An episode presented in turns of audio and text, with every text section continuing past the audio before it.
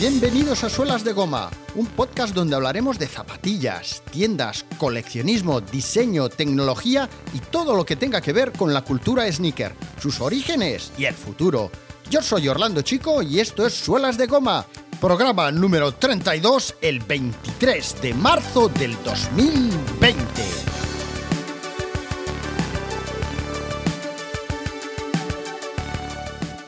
Julius Erving, Magic Johnson, Larry Bird y hasta Michael Jordan calzaron Converse, la mejor marca de zapatillas de baloncesto de los primeros años 80. En 1984, la marca norteamericana patrocinaba los Juegos Olímpicos de Los Ángeles y las estrellas de la NBA calzaban Converse hasta que llegó Nike.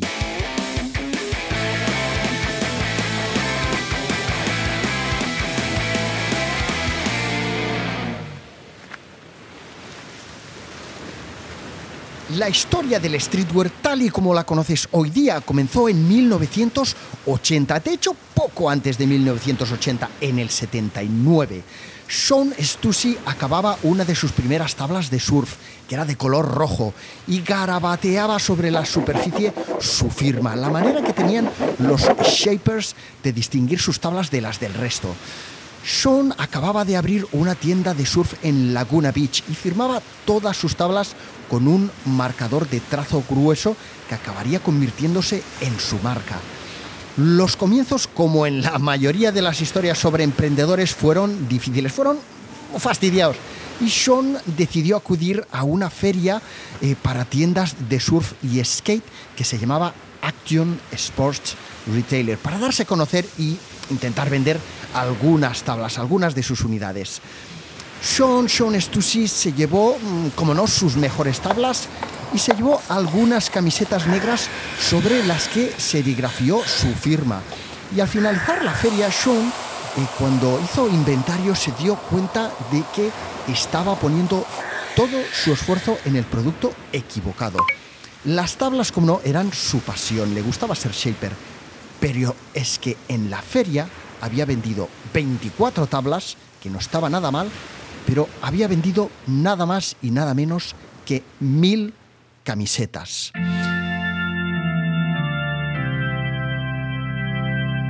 Stussy se convirtió en un estilo de vida que incluyó transversalmente al hip hop, al skate y al surf. Mantenía el equilibrio perfecto entre disponibilidad y exclusividad en unos tiempos en los que eh, para conseguir ropa y zapatillas tenías que mover el culo y patearte las mejores tiendas de la ciudad para encontrar lo que estabas buscando.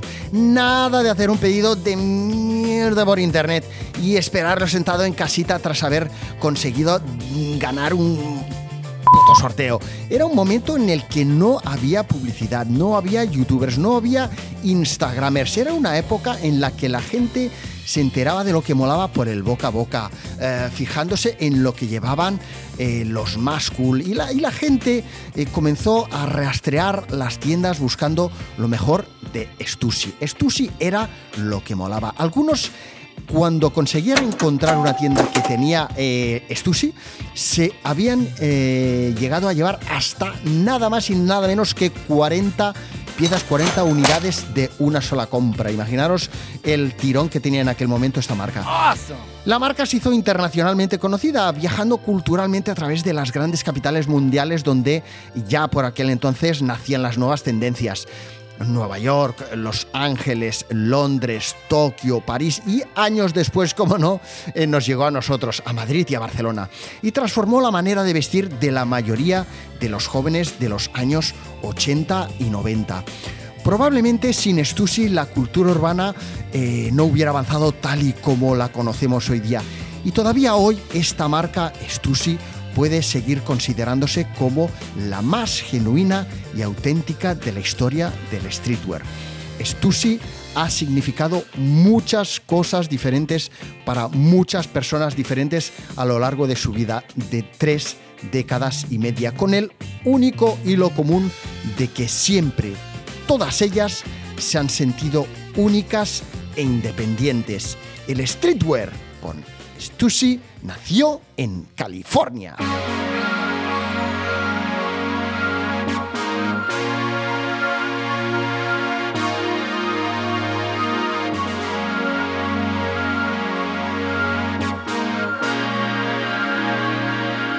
años 80. ¡Guau!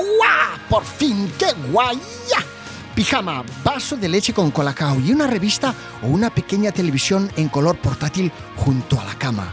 Preparados para disfrutar con las fotos y con los partidos de la NBA y de la liga. Estábamos a punto de flipar con nuevos colores, nuevos materiales y nuevos modelos de zapatillas de baloncesto que pasarían a convertirse en legendarios y en referentes para usuarios y diseñadores todavía hoy 40 años después clásicos como las Converse Weapon, las Cons, las New Balance de James Worthy y aquellas con los colores de los Lakers, las Puma Sky, las Adidas Conductor, las Forum, las Nike Dunk, las Air Force One. Comenzaba la batalla por la amortiguación y por las nuevas tecnologías. Aparecerían las Air Pressure, las Air Flight, las Common Force, las Reebok Pump.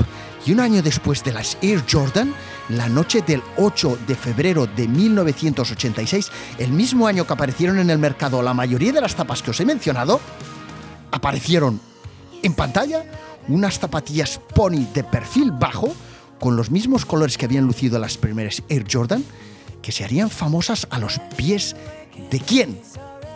De Spud Webb, el jugador de los Atlanta Hawks, que con tan solo un metro 68 centímetros barrió del concurso de mates a Dominic Wilkins, el mismo que en la temporada anterior había conseguido superar al mismísimo Michael Jordan.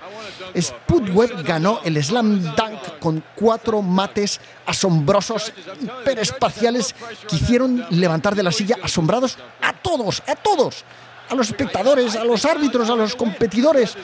El primero de espaldas a canasta, colgándose del aro tras haber hecho un autopase al aire. El segundo de frente a canasta, saltando prácticamente desde la línea de tiros libres y machacando con una sola mano. El tercero encogiéndose y rematando al llegar al aro. Y el cuarto dando un giro de 360 grados en el aire para rematar espectacularmente y levantar de la silla a todos, a todos los asistentes consiguiendo 50 puntos, la máxima puntuación, y dejando atónito a Michael Jordan sentado en su silla. Las Pony City Wings de Anthony Jerome Sput Webb consiguieron cautivar a la multitud y entrar en el Hall of Fame de las zapatillas de baloncesto para siempre.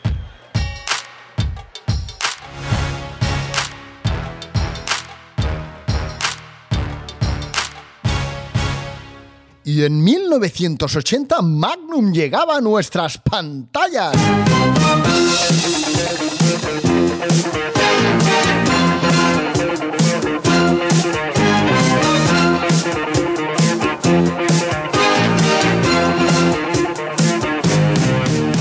Sí, una serie estadounidense donde Tom Selleck interpretaba el papel protagonista de Thomas Sullivan Magnum, un investigador privado que vivía en Hawái, alojado en la casa de invitados de la mansión del célebre y multimillonario escritor Robin Masters.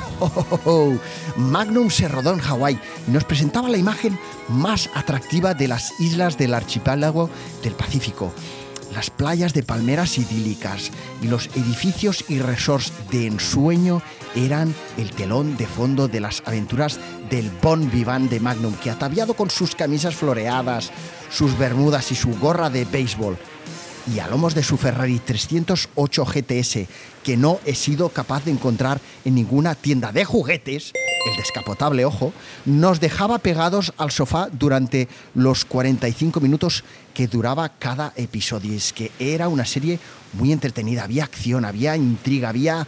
Eh, bueno, había muchas cosas, había, coches, había paisajes espectaculares, había mujeres, había hombres atractivos. Era una pasada. Bueno, pues en el 81, un año después de que Magnum empezara a explicarnos sus historias, en el 81 Converse seguía promocionando sus All Star con anuncios dirigidos a la gente joven en la televisión norteamericana con anuncios como los que escucharéis ahora mismo. Just listen. Home to my Converse All-Star basketball shoes. You're the greatest, and that's no jive. You're standard equipment on the B Street 5. As I fly through the air doing my famous slam dunk, I'm flying first class, and that ain't no bunk. My shoes will be wearing the Converse name till they bronze my feet for the Hall of Fame. Converse All Stars, limousines for the thief. Converse All Stars. Oh, yeah. Las All Star y las Pro Leather seguían siendo los pesos pesados de Converse a inicios de los 80s.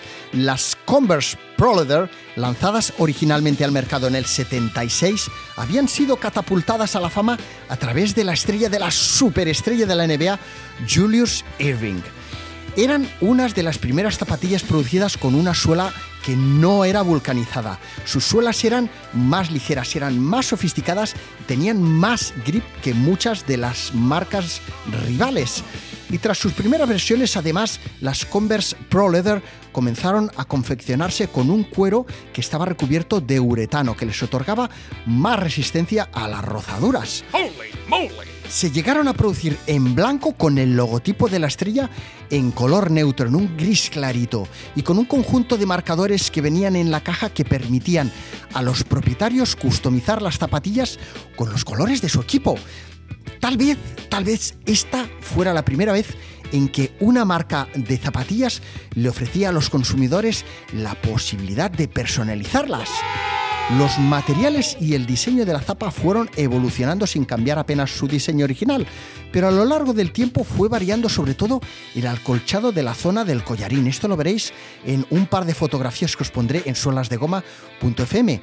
En algunas versiones ves, puedes ver cómo conservaban el grosor eh, de la zapatilla, siendo el collarín igual de eh, alcolchado que el resto de la zapatilla y en otras ocasiones no, en otras ocasiones veías como el collarín estaba más alcolchado que el resto de la zapatilla. Bueno, eran pequeños cambios que hacían, pero había que comentarlos.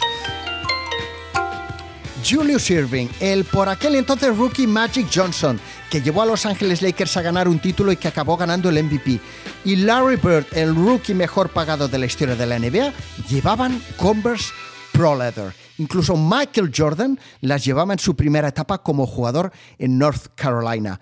Pero la marca que iba a ser la patrocinadora de los Juegos Olímpicos de Los Ángeles en 1984 necesitaba renovar su catálogo de viejas glorias y lanzó las Star Tech. To dribble from New York to LA, you've gotta have a dream. Go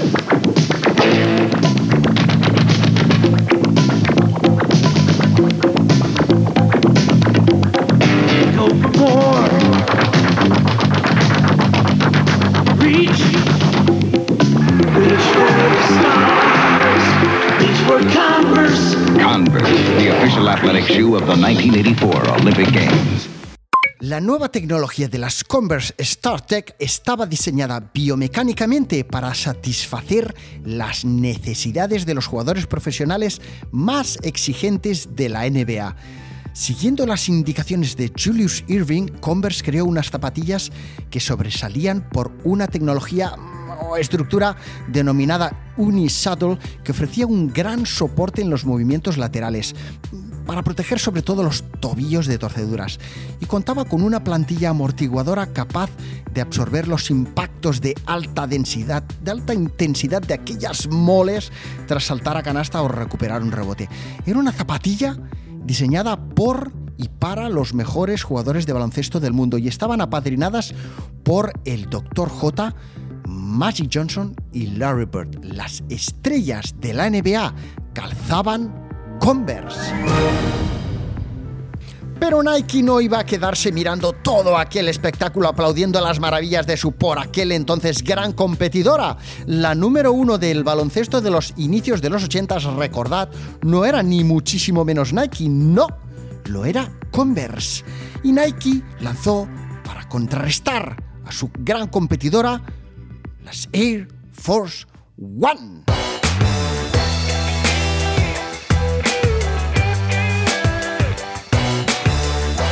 Las zapatillas de baloncesto que Nike decidió bautizar con el nombre del avión oficial del presidente de los Estados Unidos de América fueron diseñadas por Bruce Kilgore y estuvieron inicialmente tan solo disponibles en blanco. Nike presentó las Air Force en 1982 a los pies de algunos de los jugadores de la NBA, pero no salieron a la venta hasta un año después, cuando los aficionados al baloncesto y a las zapatillas estaban esperando el comienzo de la nueva temporada. Las Air Force One llamaron muchísimo la atención.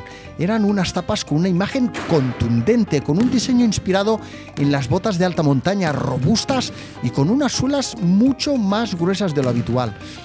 La intención inicial de Nike no era mantener a las Air Force One como un estandarte de la marca porque querían centrarse en desarrollar y promocionar zapatillas de baloncesto que incorporaran nuevas ideas, nuevas tecnologías. Pero el modelo no fue retirado de los catálogos de la marca gracias en parte a una iniciativa que llevaron a cabo varios establecimientos de zapatillas de Baltimore que vieron cómo sus consumidores estaban realmente cautivados, enamorados, chiflados por las Air Force One. Pero que como ya tenían las blancas, pues ya no sabían qué hacer, ya no se podían volver a comprar otra vez las blancas y otra vez las blancas y otra vez las blancas. Sí que se las podían comprar de vez en cuando cuando estuvieran ya destrozadas, pero pero bueno, comprarse unas zapatillas blancas cada, cada, cada, poco tiempo, pues no tenía mucho, mucho, sentido.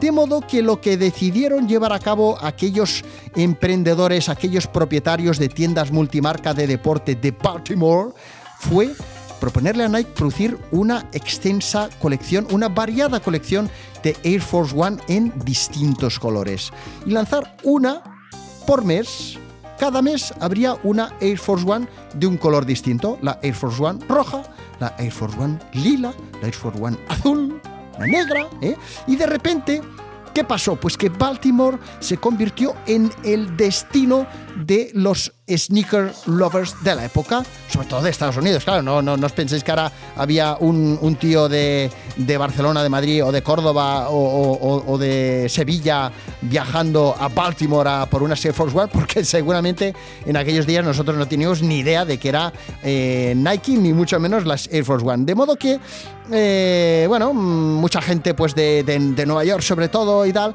pues iba a Baltimore a buscar sus Air Force One de color.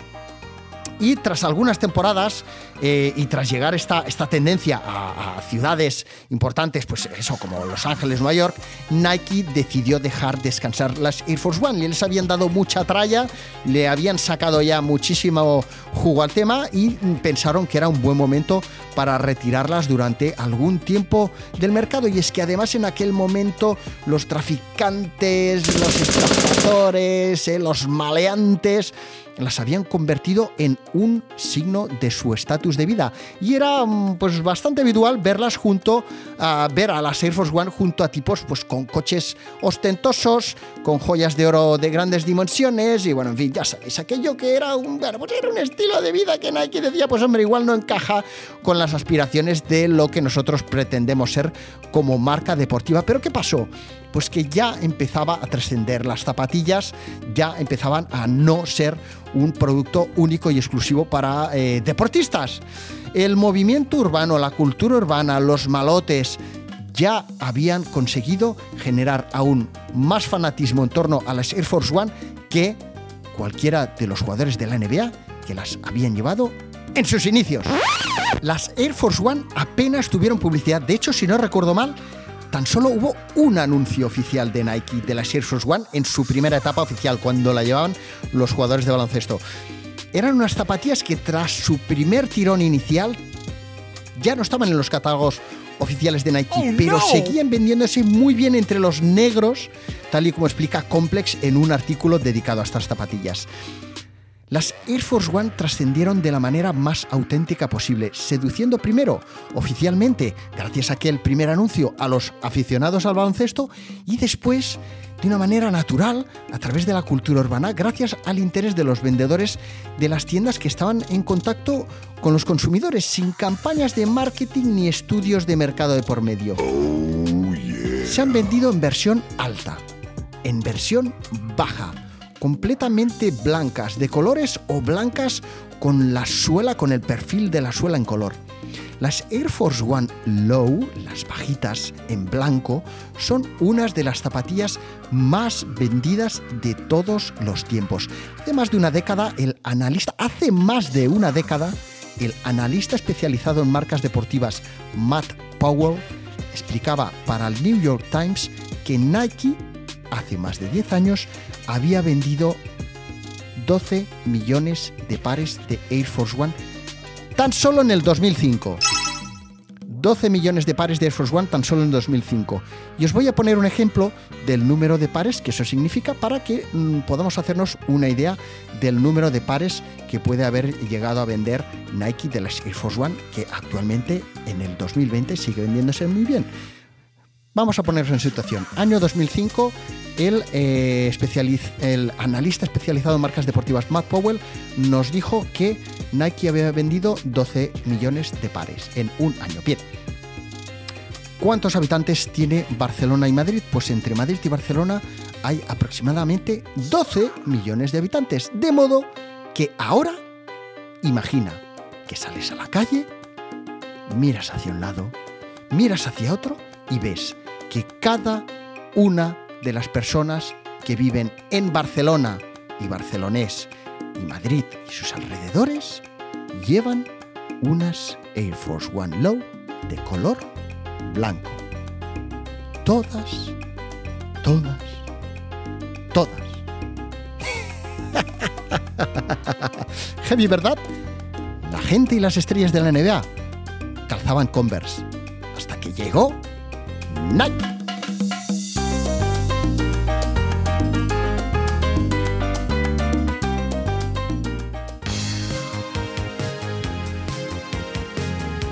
Gracias por haberle dado al play y escucharme desde donde sea que me estés escuchando.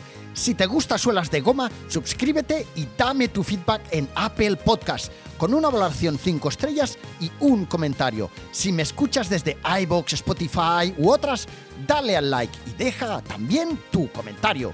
Puedes unirte a nuestro Instagram y al canal de Telegram desde suelasdegoma.fm. Y recuerda, tu apoyo es vital para que el podcast pueda seguir progresando y yo creando nuevos programas.